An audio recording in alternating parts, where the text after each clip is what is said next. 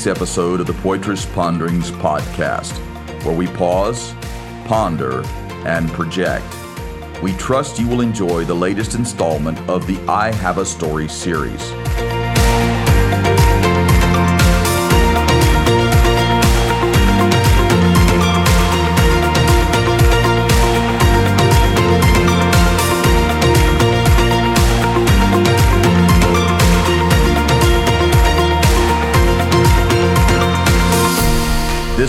Jim's wife Linda joins us for this episode of the I Have a Story series, where she will read us a short story written by Paul Villiard titled Information Please. So I now turn this over to our host and co host, Jim and Linda Poitras. I trust you are all having a great day. This is Jim Poitras with the Poitras Ponderings podcast, where we pause, we ponder, and we project.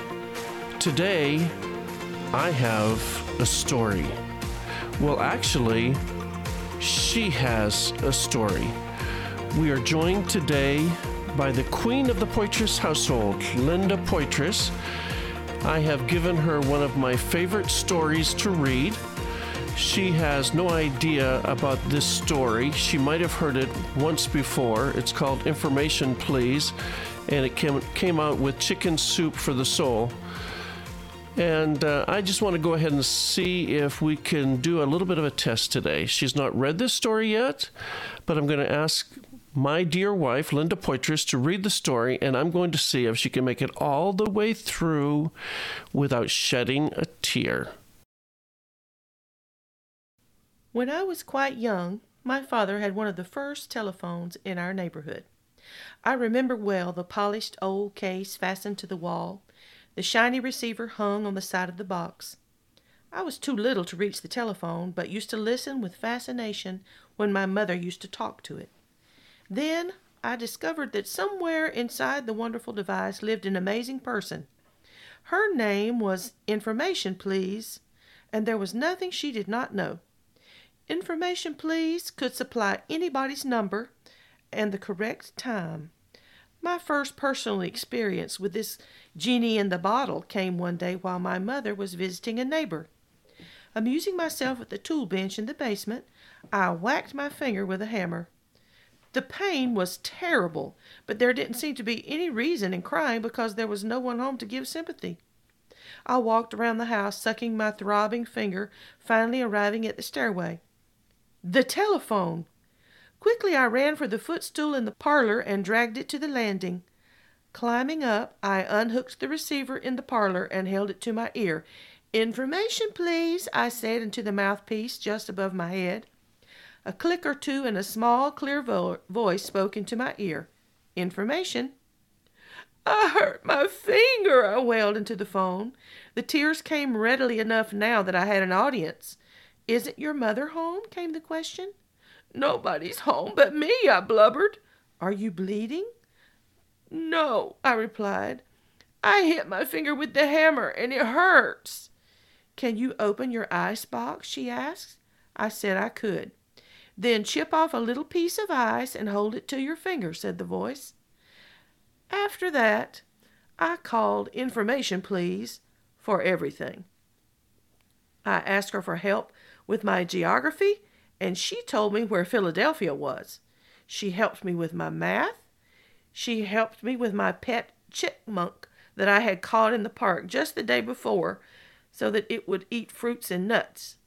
Then there was the time Petey, our pet canary, died. I called information, please, and told her the sad story. She listened, then said the usual things grown ups say to soothe a child. But I was unconsoled. I asked her, Why is it that birds should sing so beautifully and bring joy to all families, only to end up as a heap of feathers on the bottom of a cage? She must have sensed my deep concern, for she said quietly, Paul, always remember that there are other worlds to sing in. Somehow I felt better. Another day I was on the telephone. Information, please. Information, said the now familiar voice. How do you spell fix? I asked. All this took place in a small town in the Pacific Northwest.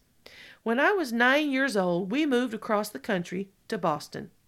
I missed my friend very much.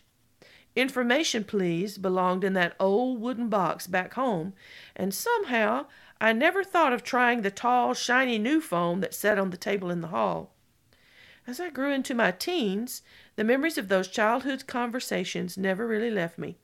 Often, in moments of doubt and perplexity, I would call the serene sense of security I had then. I appreciated now how patient, understanding, and kind she was to have spent her time on a little boy. A few years later, on my way west to college, my plane put down in Seattle. I had about half an hour or so between the planes. I spent fifteen minutes or so on the phone with my sister, who lived there now. Then, without thinking what I was doing, I dialed my hometown operator and said, Information, please. Miraculously, I heard the small, clear voice I knew so well. Information, I hadn't planned this, but I heard myself saying, Could you please tell me how to spell fix? There was a long pause. Then came the soft spoken answer. I guess your finger must have healed by now. I laughed. So it's really still you, I said. I wonder if you have any idea how much you meant to me during that time. I wonder, she said, if you know how much your calls meant to me. I never had any children, and I used to look forward to your calls. I told her how often I had thought of her over the years, and I asked if I could call her again when I came back to visit my sister. Please do, she said. Just ask for Sally.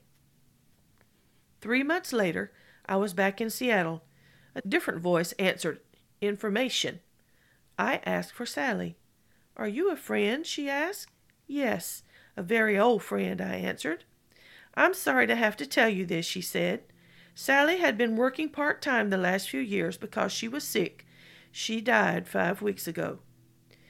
Before I could hang up, she said, Wait a minute. Is your name Paul? Yes. Well, Sally left a message for you. She wrote it down in case you called. Let me read it to you. The note says, Tell him I still say there are other worlds to sing in. He'll know what I mean. I thanked her and hung up. I knew what Sally meant. Never underestimate the impression you may make on others. On that note, I would like to ask you to remember how much difference one person can make in someone's life.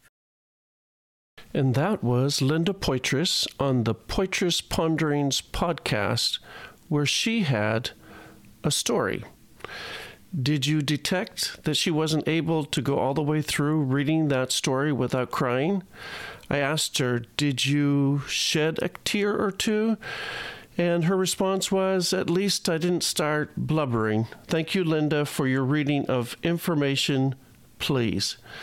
Why would that story mean so much to me? I came from a broken home, and when I was growing up, there was a, a little church mission in my little community, and they would come by on a van or with a van, pick me up, and take me to this mission. And it was there that I came into contact with the Lord uh, in those early years and uh, learned how to memorize the 66 books of the Bible and Bible verses and things like that. And there was a lady that I think she owned that little mission. Her name was Mrs. Vaness. And Mrs. Vaness took a special interest in me. Uh, would speak to me, invited me to her beautiful family home on a number of different occasions. And uh, then she eventually was moved to a nursing home. And one winter, her daughter came to pick her up to take her to the capital city in my province uh, for Christmas. And they ran into an 18 wheeler, and Sister Vanessa died there on the spot. That's why Information Please means so much to me, and Mrs. Vaness means so much to me. And like one person said, to the world, you may be one person, but to one person, you may very well be the world. This is the Poitras Ponderings podcast, where we pause, we ponder, and we project. God bless you.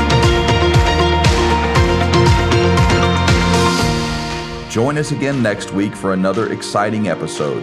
And in the meantime, if you also have a story, then share it with someone. Have a blessed week.